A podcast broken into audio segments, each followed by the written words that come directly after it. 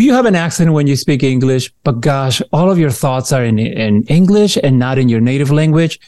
How is that even possible? English is my second language, but after living in the United States for most of my life, it's become my main language. However, I still have an accent when I speak, but all of my thoughts are in English. It's like sometimes I have to think very hard about how to say some of these words in Spanish. How is that even possible?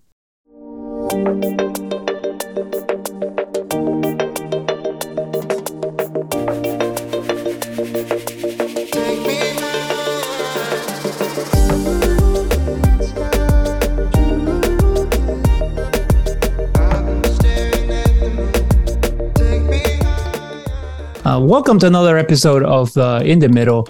Are you caught in the middle of two cultures? In this podcast, I talked about my experiences living in two or more cultures. My name is Eddie Minaya. I'm a creative professional living in the Washington, D.C. area. I was born in Peru and I grew up in this area of Washington, D.C. since the late 80s. Today, I have somebody special joining me that I respect. I've been listening to him for years, and I've seen how popular he's gotten in the communities here in the DC area. He's a radio personality, a public figure, a professional presenter, and he's worked with known artists like Don Omar, Nicky Jam, Camila, Karol G, Sebastian Yatra, and many, many more. Mr. Chris Hypnotiq. Chris, welcome. What's going on, man? How's everything? Super happy to be here. So glad we can finally connect. Honor. I really admire what you're doing. I love this whole In the Middle. You know, we live in us as the first generation, or some of us who came to this country, we're in the middle. We're in the middle of what our family wants and what we have to live up to here. So super honored to be here. Thank you, man. Yes, I feel you. It's I feel in the middle the whole time. That's the whole reason why I started this podcast. And I'm honored that you're here. So please tell me a little more about yourself. My introduction, I know it was not long enough to capture all your accomplishments. Where were you born? Where did you grow up? What attracted you to be in the communications field? So I go by the name of Christopher. That's my full name. You know, most people know me as Mr. Chris Hypnotiq, as you say. I was born in La Paz, Bolivia, but my father is from Brazil. My mother's from Bolivia. I immigrated to this country when I was 10, 11 years old, looking for a better future, as many of us do, but also lost my grandparents in Bolivia. So we really had not much to look forward, and there's a lot of situations. That's basically will be another completely different podcast, what happened there, but got me to this country with my mother and ended up in the communications industry by accident. I dare to say it was by accident. I was always in the entertainment industry, but as far as communications, I ended up with Farruko. I was doing his tour here in the DC, Maryland area with him. I was taking him to different radio stations. And then I ended up at a radio station, and in that radio station, between conversations and, you know, things that happened, and some of the things I knew how to do, which was graphic designing, video editing, photography, was they hired me mainly for that part of it first, and then from there, I went on air, and I was just excited. I'm the type of person basically that I like to take on challenges. I'm not the person that likes to let go of an opportunity just because I might not know it, but doesn't mean I can't learn it. If there's one thing we know how to do is to learn. And, you know, at that time, my Spanish wasn't so good, even though I was born in a Spanish country. My Spanish wasn't so good, so it was kind of when I was on air, you know, they used to make fun of my Spanish accent. So it was kind of funny because I had a Spanish accent in English. So when I was talking Spanish, I had a gringo accent, basically, like, you know, too much. Yeah. But then at the same time, I think I also had an English accent because, you know, I came from speaking Spanish. So it was a little bit of both worlds. So it was a tough situation to find a neutral accent. So that was part of my biggest challenges when I entered this thing. So and that's kind of, I've been doing work with the many artists, as you mentioned. I've been in the Grammys, the Billboards. I mean, if we sit here and talk about the accomplishments that I've done, I think we wouldn't be here. But if anybody wants to know more about what I've done, can simply just go to my website, mrchrisimnatic.com. One of the biggest things I did do is that I'm always so proud of saying it is that I was part of, there's articles of me on Yahoo Finance, on Associate Press and things like that. So those were some of our greatest accomplishments in the communication, but we can go days or days, but I don't think we're here to talk about that today.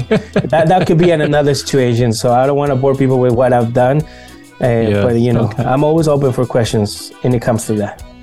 Well, you know, I'm always it's always interesting to kind of listen to someone's how they started in a specific field and how they maybe, you know, you end up like doing what you're doing today and how you got the popularity that you have today. So it's nice to hear for anyone that wants to start in a career like this, you know, to kind of know that it's possible to do.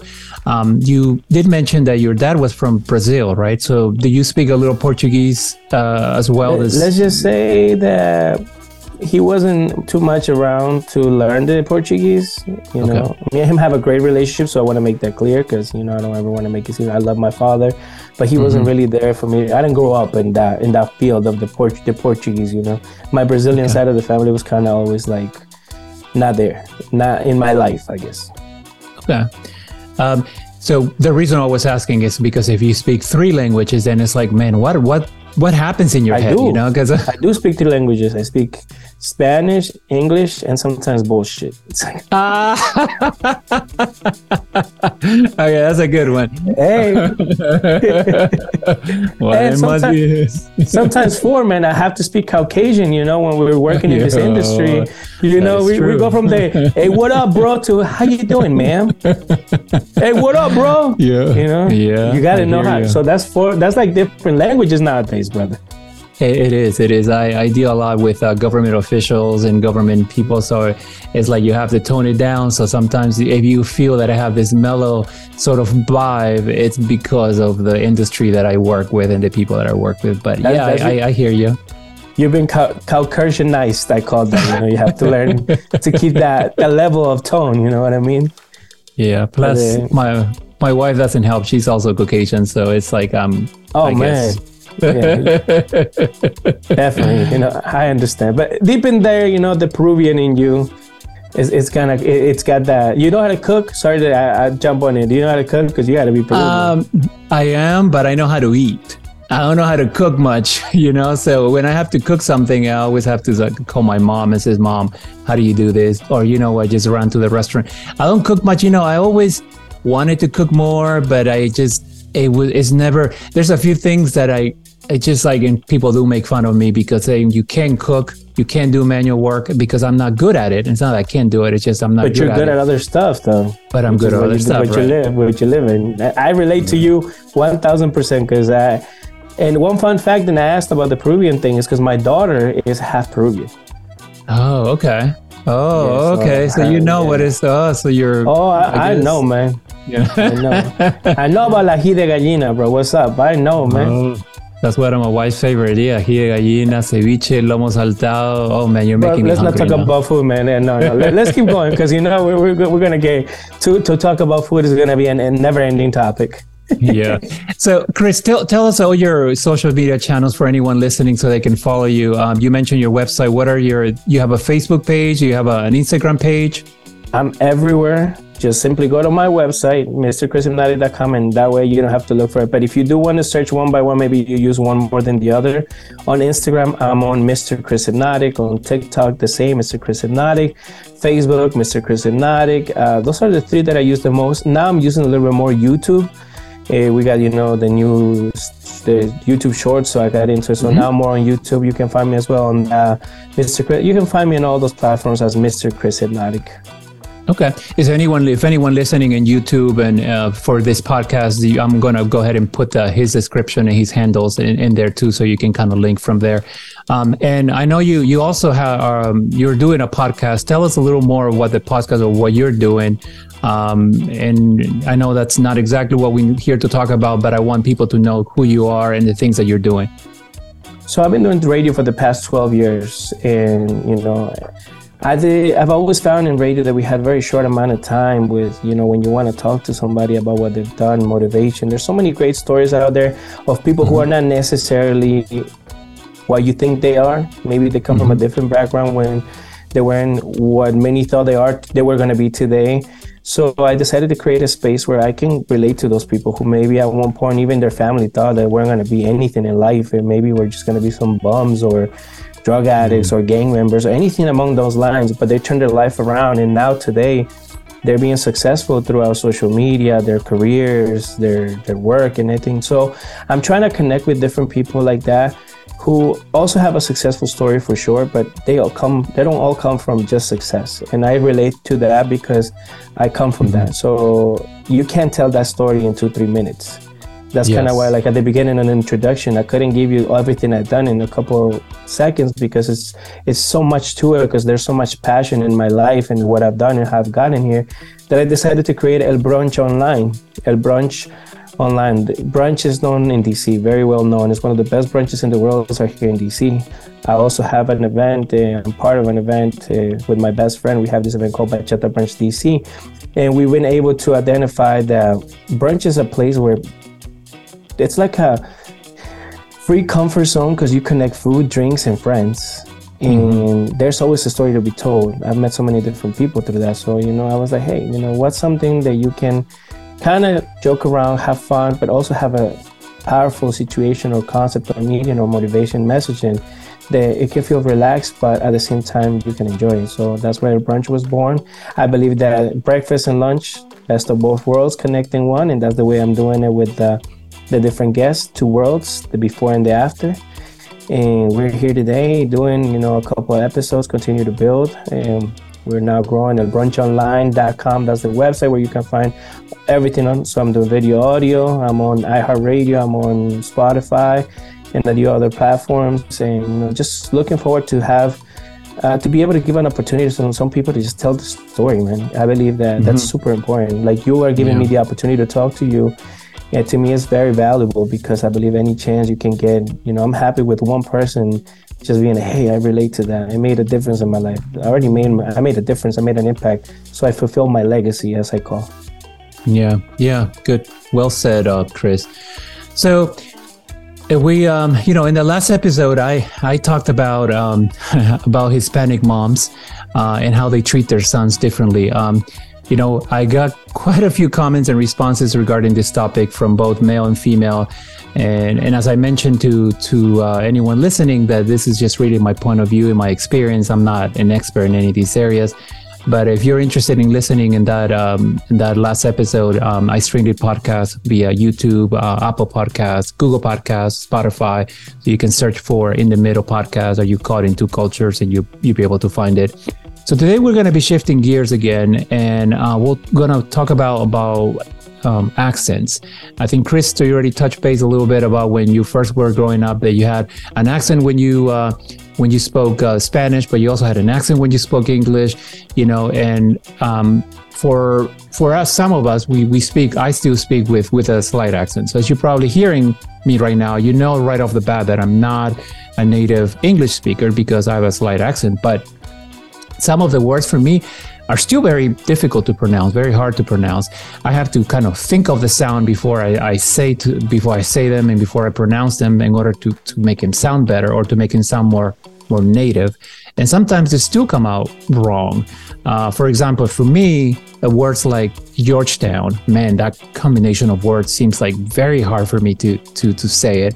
And I really have to think about how to say it before I say it. Or words like Safeway. I know that seems maybe easy for some, but I can really easily mispronounce the word, and sometimes I have to think again really hard about how to say it.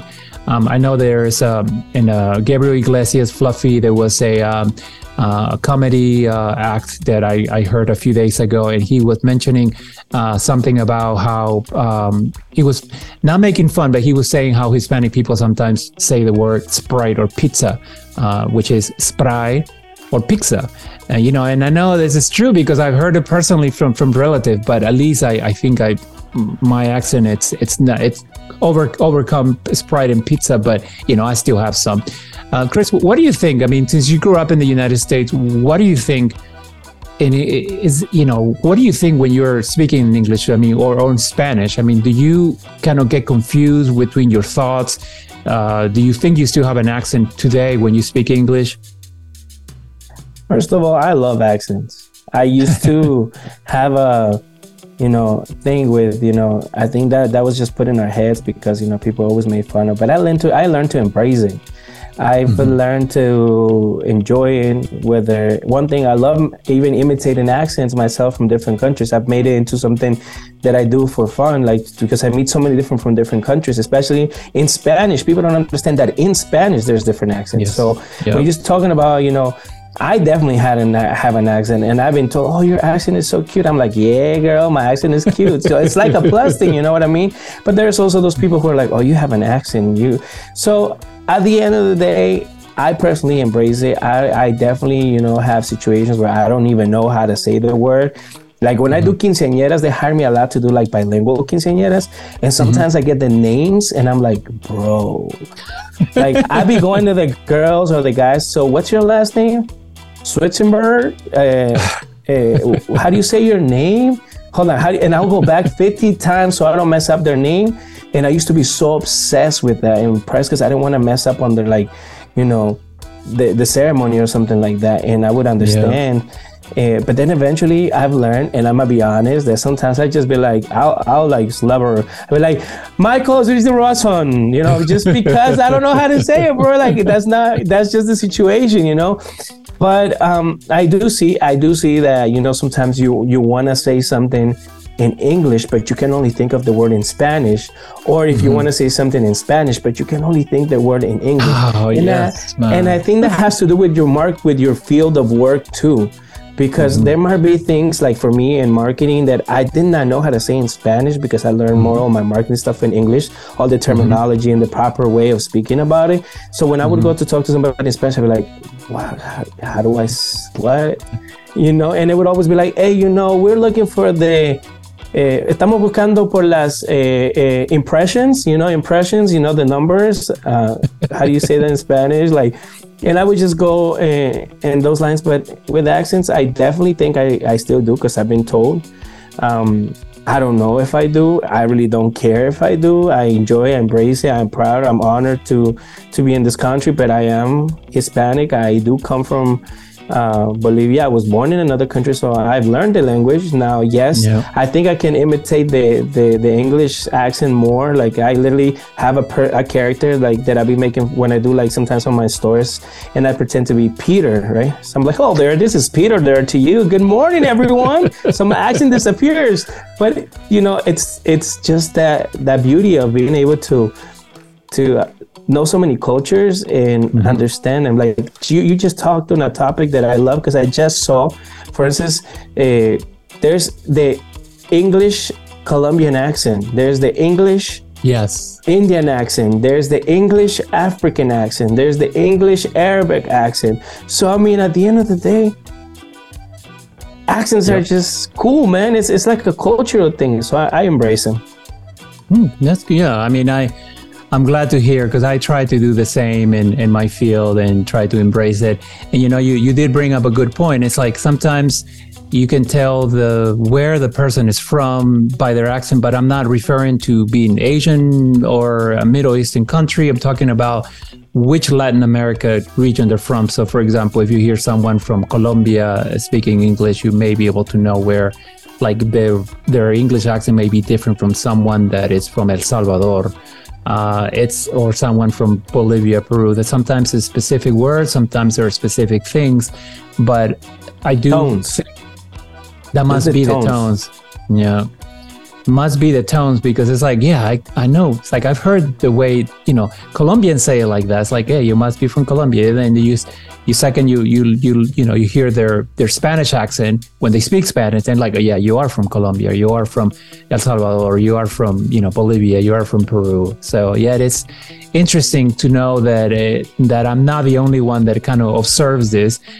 So I'm glad that you share the same point of view and that the same observations that I've done. It seems like you have the same point of view. So, you know, one thing, Chris, that I can tell you, accents can sometimes, I've noticed that it can also label people to be, and this is, you know, that they can be incapable of doing a job or a task because they're thinking with an accent. I've heard that that phrase before.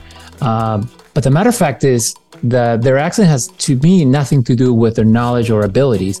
From a point of view, a person with an accent already knows more than someone that speaks a single language, because they can communicate in two different languages to two different audiences, to two different cultures, possibly.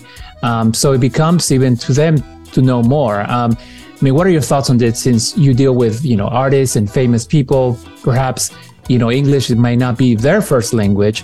Do you think they even, like artists, do you think they struggle with, you know, I'm talking about artists that may not have English as their first language, that they struggle with music executives, maybe even getting, you know, a better, not as a good record deal with, compared to someone that speaks English perfectly? Or do you think that doesn't happen in that industry? See, the thing is, in general, and I'm not going to only say within the artist, that doesn't define you. That doesn't define how capable you are. I believe that if somebody has the mentality to tell you that because you have an accent, you might not be able to execute a job, I think that person's already failing at whatever they're doing, because they're not being open-minded to the potential this other person has in the growth. If that person is capable to use their brain to at higher level to speak two languages and still be able to apply for a job that you think they can do, but they know they can't, it's already... as it is right there, I would give that person hiring another look more than I would worry about the person getting the job done. And also, if we think about it here in the United States, how many corporations have call centers which are not even in the United States? When you call your company for your phone, for anything, they're answering you in India, they're answering you in Colombia, and they all have accents. And that doesn't seem to be a barrier for somebody to get their job done as in fixing an issue. You are still sitting there and trying to get your cell phone bill fixed when they overcharge you, and you're managing to understand this person because they are getting the job done. They're the people that are going to get the job done, right? So I believe it's maybe an excuse for somebody to say that, but I believe that it doesn't define what job you can do. When it comes to the artists, there's artists who are, let's switch it up, who speak only English and have done songs in Spanish. And they don't even sound like they have an accent, as you want to call it, because they prepared, recorded it. There's different ways, technology and everything will make you sound like you speak it perfectly and fluently. Flip it the other way. If you're in the, you know, in the Spanish market, you want to do something in English, it's also not that hard. You know, the pronunciation when you record is paused. As if we were to do this podcast and try to pronounce every single word and record it piece by piece, it will sound like we speak perfectly because of editing, right? So that's where the world we stay in. So limitation as far as accent, there's no limitation as far as language. There's people who don't even speak the language English here in this country and are successful. You're going to tell me someone who actually speaks it because of their accent is not going to be able to achieve the job? I just think it's ridiculous for someone to even think that way, because it doesn't make any sense. I can't find any possible way. And I'm sure there is different, but I don't think it has to do with the accent. I think it just has to do with their mentality and how they are being working or having their company maybe, and what they're looking for. I think that the description of they're looking, you know, it's like if I wanted to have a call center with a girl with a nice voice, I know I'm looking for a girl with a nice voice that sounds really nice. Or let's go with Colombia accent. Colombian accent is one of the most likable accents from Medellin that people love, that, you know, "Kio pues morena," you know, all that romantic stuff. You want to hire some girl that sounds like that because you want your customers to feel that certain type of way. You're gonna find that type of look. So I think it's more of on the description of any job. You gotta make sure if that's one of the things they're looking for, and you know that you don't have that's different. It doesn't mean it's going to limit you from getting the job done. Yeah, well said. You know, my point is that I think when you hear someone with an accent, don't judge them. I think you already said that. You will eventually get used to. If you work with someone that has a really heavy accent, eventually you get used to the sounds, and you will be able to understand that the person better. I work with a lot of people with different backgrounds. Just text. Yeah. That's true. Just text. I mean, we live in a world where people barely talk. Just text. What's the limitation then? There's no accent in texting or emailing. Yeah, that's true. That's true. Maybe you just text them, and there you go. It's done. Autocorrect everything, you know? Some people with an accent have better writing than the people who don't have an accent. They do. You make a very good point. Yeah, I'm not sure, I guess. That is true. But have you, one thing is that I can tell you is I have an accent, but it's like difficult for me to explain to somebody that even though, I have an accent, my thoughts are just in a different language. So it's hard for me to understand, like my thoughts, 95% are all in English. I have to reverse to when I have to speak Spanish because I have to translate almost things. And at some point that happened in my head, but now that happens now. Does this happen to you? Like, do you have your thoughts in English and it kind of wraps up and you have to translate sometimes in Spanish? Or when you have to speak Spanish, do you have some sort of switch that you were able to switch? Because not everyone can do it. I can't. I can switch pretty easily, and also I can translate as I go.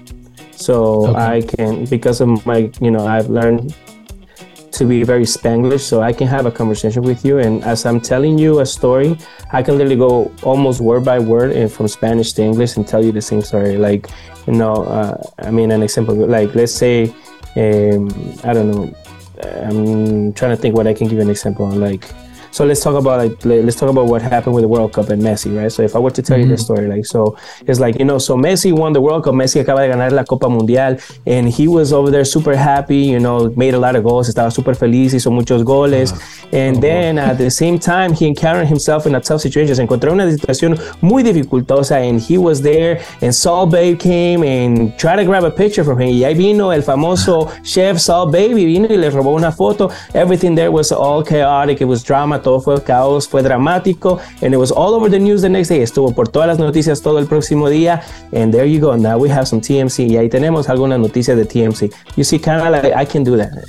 I can pop, go back and forth. Well, that is some talent, because I as you were speaking, and I'm trying to translate what you're saying, and it was just like I lost you halfway through. It's like it was hard to catch up. So your mind, man, you must be having, I guess, because you can switch so easy, it's easy for you to do it. I find translating challenging. Just to give you an example, last week I was translating some credit card information for my mom, and I had to translate documentation terms, right, that from English to Spanish. But then I had to find the words in Spanish to put these terms that I'm translating from English to Spanish so that they make sense for her. So it was just like a translation highway in my head to translate from English to Spanish. And that's because all my thoughts are in English. So I know it sounds confusing, and I might not have an accent when I speak Spanish, but it is harder for me to, especially if I'm translating anything. That's a little bit different, I think. And I think it's not that you're not capable of doing it. It's you also got to understand those are terms that you're probably not dealing with every day. Yeah, that's either true. Or, you're reading off a paper. There might be some terms in there that in English that you don't normally use them even. So there, how are you supposed to know them in Spanish? And I know that because a friend of mine was applying for a job to do translation for a school. And there were some terms there that I was looking at it because I looked at what they were giving him to like test on. And I was like, whoa, like those are terms that, even if I were to tell my mom or anybody, they will not understand it because it just makes no sense how it's said in Spanish if you translate it by the book. So sometimes you have to translate it within a way where whoever you translate into, they understand. Now, if you're doing like legal documents, it has to be by the book because, of course, it's legal documents. You have to completely be. But you can always add that little, we as a Hispanic, we have so many ways of saying one thing. I mean, you'll make it understood, but legally, I know in a more like documentation, contracts, and things like that, the translation has to be as accurate on the word because of the terminology. So on that end, that's where you run into credit card information and stuff like that, because the terminology is, what might mean one thing in English might not mean nothing at all in Spanish. So you have to find something close to it. And that's nothing to do with the translation. That's more on you researching the field. Like, I'm sure that if you weren't going to the medical field and translate from English to Spanish or from Spanish to English, the terminology will be completely crazy for you because you're not in the medical field. You're not dealing with those words every day. So that changes the game a little bit more. That's why people literally, for translation, I think you need to educate yourself first on the field you're going to translate and then become a translator. You can't just translate everywhere, anything, because every terminology is not in your vocabulary every day. Yeah. You know, a few years ago, I met a speech therapist who told me that as human beings, and again, this is just what she told me, so I don't know how true it is, but that we develop our languages early in our lives. You know, by the time you're 8 to 10, your brain has already developed the language, and you'll be able to learn the sounds of the language that you learned first. So when you learn a language, a second language, after, you try to make the new language that you're learning make it sound like the language that you started learning first. But you know, when you come as a kid, or you, like you say, you came at the age of 10, and your accent, for example, it's even more, it's lighter than my accent. So what I can tell you is it maybe because of the age that you came. I came when I was I moved here when I was 13.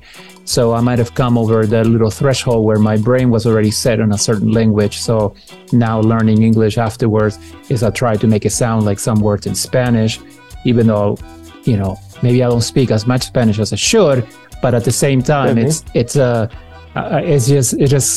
just confusing. I mean, do you see any of your family members or friends that migrated to the United States as kids? Do you agree with what I'm saying, that when they come younger, you know, between like before 10 or younger, that their accent is less or sometimes not even noticeable? So I think you have a great point, and I think you're right. And I'm going to use myself an example. When I moved here from Bolivia, I wasn't aware that I was even going to stay. I thought I was coming for vacation, right? So then they threw me in a school where I was the only Hispanic. In a middle school, I was the only Hispanic. The person that was helping me, she was Brazilian. So I was forced to learn English because I had no choice. And I was quick, and everybody around me spoke perfect. Their accents were super great. So I was influenced by the sounds. I don't know how familiar you are, but I have 3 kids, but my little ones, which are the most recent ones that I've been, you know, I can remember from when they teach them how to read and stuff, it's all about the sight words, and sight words have sounds. And that's basically how your brain starts to capture these sounds and learns to speak them, and there's the accents are gone, and they learn to, you know, read and etc. So when you see something, because you learn the sight sound, you might be able to complete the word or the phrase or whatever. So I think that's also how it works for us.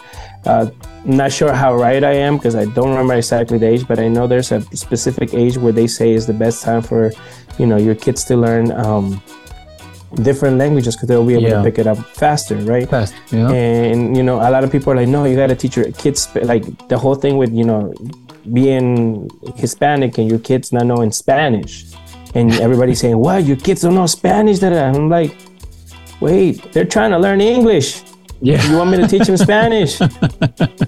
Let them learn their sight words with their, you know. So I've chose to not stop them from learning Spanish, but I'm like, they're learning the Spanish from their grandma, their tias, who don't speak English. And I let them, I'm like, talk to them in Spanish. Don't talk to them in English. You're going to do that part. They're going to learn the sounds, the sights, and the, you know, and they're eventually going to put 2 and 2 together. And then in English, that's what they have the school for. That's where they're learning their sight words. They're learning, you know, how to pronounce, how to read, all these things in English. And eventually, as my oldest daughter got older, I saw that. She wasn't speaking Spanish very much when she was like maybe 4 or 5. But guess what? Now she's 15, and she speaks both very well, reads them. And it's a process. It's a process in the go, because I wasn't that parent that was extremely hard on her. And I've learned to read and educate myself a little bit on it. I'm not against this, so I don't want nobody listening thinking, oh, no, you don't want your kids to speak Spanish. No, it's not that. I'm just saying that sometimes it's more than just the pressure. It's more of, you know, how their learning process is. Like, I'm a visual learner. I don't like reading. So don't give me a reading book. But if you give me a book on audio, I will listen to the audiobook. But you give me a book to read, I'm going to fall asleep. I'm being so honest. Or if you want me to understand something, don't type it for me. Show me, and I'll learn it in a heartbeat. So, you know, we all have different ways of learning, you know, et cetera, et cetera. So going back to what you were saying, just wanted to use that as an example, is it could be difficult if you're not around the people, that, you know, if you're not around too many people that speak Spanish, because you don't have the sounds around you. And if you're not around a lot of people that speak English, you might also have a bigger accent because of that, because you're not hearing how they're pronouncing the words. You know what I mean? And that also has an influence. It's the same thing as any other accent. When you go to Puerto Rico, all of a sudden you come back talking about like Puerto Rico. You go to Dominican Republic, and then you come back, hello, que maní, diablo, esa vaina. And you're like, bro, you were there for like 3 days. What are you talking about? Like, no, manina, que yo soy dominicano. Ah. And then you're like, bro, it's stuck on you because you like the sound. It's all sounds. We live in a world where a lot of things are sound related. Our brain operates through the things we hear, the things we see, the things we smell, the things we taste. That's why we have all these things. So you have to be able to accommodate to that. And I think some people are just close-minded to it, and that's why they have a problem with accents. I agree. You know, and sometimes this, I always ask the questions like to myself, how does this affect like speaking, you know, with my elders, like my mom, my aunts, someone that only primarily speaks Spanish and their English is, they speak English only if they need to. And man, I can tell you, it's like I mentioned the example of the translation of the credit card, but it is very, to me, very hard. It becomes a, you know, there, I think you already mentioned some of the things, but I've learned technical terms in English only. So trying to translate those words, and I'm going to give you a few examples like files, windows, mouse, keyboard, cursor, megabytes, settings, Bluetooth, Wi-Fi. I mean, if I tell you translate all of those, it's good. You're going to stop and start thinking, how do I say files? You know, like I've learned how to say files from a Colombian guy that, and I had, even in Spanish sounds funny because he calls it archivos. And I don't know if that's still the right way, but I think that's how it's called. So, but you know, for me, that sounds odd because that's not how I learned it. But what some of these terms may be called the same in Spanish, you know, sometimes because I learn it in a different way. I think you already brought it up. It's like documents. Files, people use files and they call it documentos. But you know, that's one of the other, I guess that's another way to say it. And I think sometimes you have to find alternate words to say the same thing in order to be understood. I remember the first time I heard the word Wi-Fi, and I was in Peru when that happened, and I was like, does that mean Wi-Fi? You know, that's inside my head. And the Wi-Fi, is it a nickname for the word Wi-Fi? Is it just a fun way to call it? Are they making fun of me because they're calling it Wi-Fi? Because I live in the United States, but you know, that's how they say it. And you know, this happened to me when I was in Peru, and I'm sure I looked like a fool with the face I put when they go, when it was at a hotel, they were calling me giving me the Wi-Fi password, but that's how they say it. Dame el printear. Yeah, well, yeah. And then when you say words like parquear, you know, parking, and then they know it's like automatically, you know, this dude is not from here, but they understand what you're saying, but they know that you're not from there. So I know you transmit the Carnaval de Oruro in Santa Cruz in Bolivia live. So when you do it, and when you were there, do you encounter challenges in communicating with the local people about your equipment, you know, professional terms related to your field? No, not at all, man. I can't tell you that I have any issues with that. I don't think I've encountered it because most people, the influence of the American market in the world, at least in Latin America, I think is pretty major. So they'll understand. You'll be surprised, like how many terms now they're using in our countries that are very similar to the basically English. You know, like I go and like I hear them say things, and I'm like, wait, what? But that's not how you say. You know, they be like, yeah, like for instance, like I remember going back to Bolivia and two friends of mine, they're like, yeah, somos BFFs. I'm like, what? BFFs? ¿Qué es eso? You know, I'm thinking like. BFFs como like mejores amigas? Yeah, BFFs. Yeah. Are bad words allowed here or not? Yeah, go ahead. Like, for instance, like, mira ese fuckboy. What? It's a fuckboy. You know, like, there's, because of the influence of social media, people have learned certain terms, like gigabytes. They know what gigabytes is. You know, memory. They know, like, if you're talking about a phone, iPhone, you know, you talk about, like, you know, the quality and the los tres, you know, the how good the picture is, the HDR or anything, they'll understand you because they want an iPhone. They're curious. They know that that's, you know, oh, tiene buen night vision. Okay, night vision. What?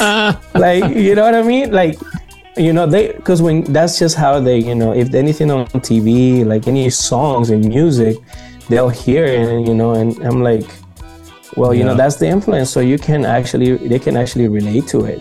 And I think that's the beauty of what social media has also had done, because now people are learning different terminologies. You know, people have, I'm sure right now, whoever's listening or watching, they're thinking of 1,000 words that probably their friends, family, or somebody has said in English back home when they went, and they were like, what? How do you know that? Yeah. Or why are you even using that, you know?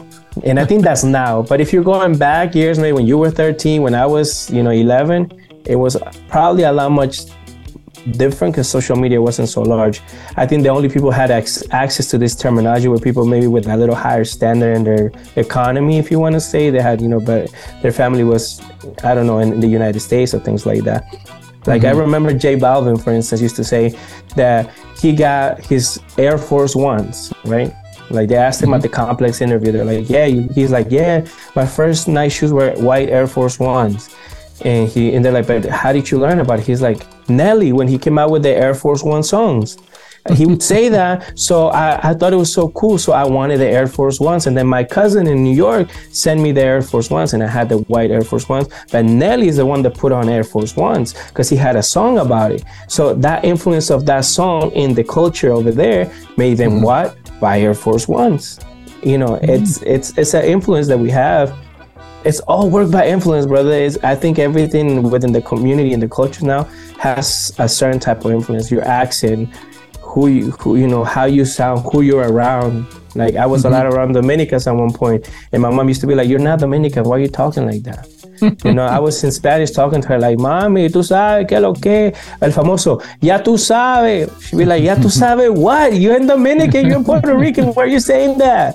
Yo no sé nada." You know, and it just comes with that, you know, and I could have been like, ya tu sabe, normally, but I had to say, like a Dominican, ya tu sabe, you know, just to sound like them, you know what I mean? Yeah, you know, as I get older, my kids also, I have two kids that are older, one is 27, one is 23, and they struggle the other way. Wait, what? You have kids 27 and 23? Uh-huh, yeah, 27, 23. You don't look, I thought you were like 28, bro, like 30, you don't look old, man. No, man, I'm a little older than 28, but yeah, I have a kid that's 27 and 23, and their Spanish is not the greatest, but they, you know, they try and they struggle to pronounce words in Spanish, and I can understand their struggle because they're struggling the other way, trying to speak in Spanish. So I can identify with their struggle, you know, and. Practice makes perfection. So, you know, at some point, if they want to take it more serious, I think they need to be able to learn. They need to take the initiative to learn it more. My older son he lives in a different state, but he calls my mom to make sure that he doesn't lose his Spanish. So that's because good. My mom will speak Spanish only to him. So he calls her to make sure he can keeps the Spanish going, so he doesn't. He doesn't lose it. No, that's great. Yeah. So, you know, the message here, I think, is really we need not to judge people by their accents. We have no idea of their stories, especially if we don't know what's going through their heads. I mean, you just gave me a few examples of what's going through your head, and I was, you know, I'm amazed and at the same time dizzy to know what happens inside of your translation mind, man, because you have so much happening, you know, and that's why I ask myself, is like, what happens when you speak three languages? And, you know, I have my brother-in-law is from Brazil, my sister's Peruvian, and my nephews speak English, Spanish, and Portuguese. Wow. I'm curious to find out what goes through their head, because English is their first language because they were born and raised here. Spanish and Portuguese is technically their second language, but what comes second? What comes third? I don't know. It's confusing, but I think as you learn more languages, it's interesting to know how what happens inside of what are your thoughts like, because it has to become more and more confusing. So for anyone listening, if you like this content, don't forget to subscribe.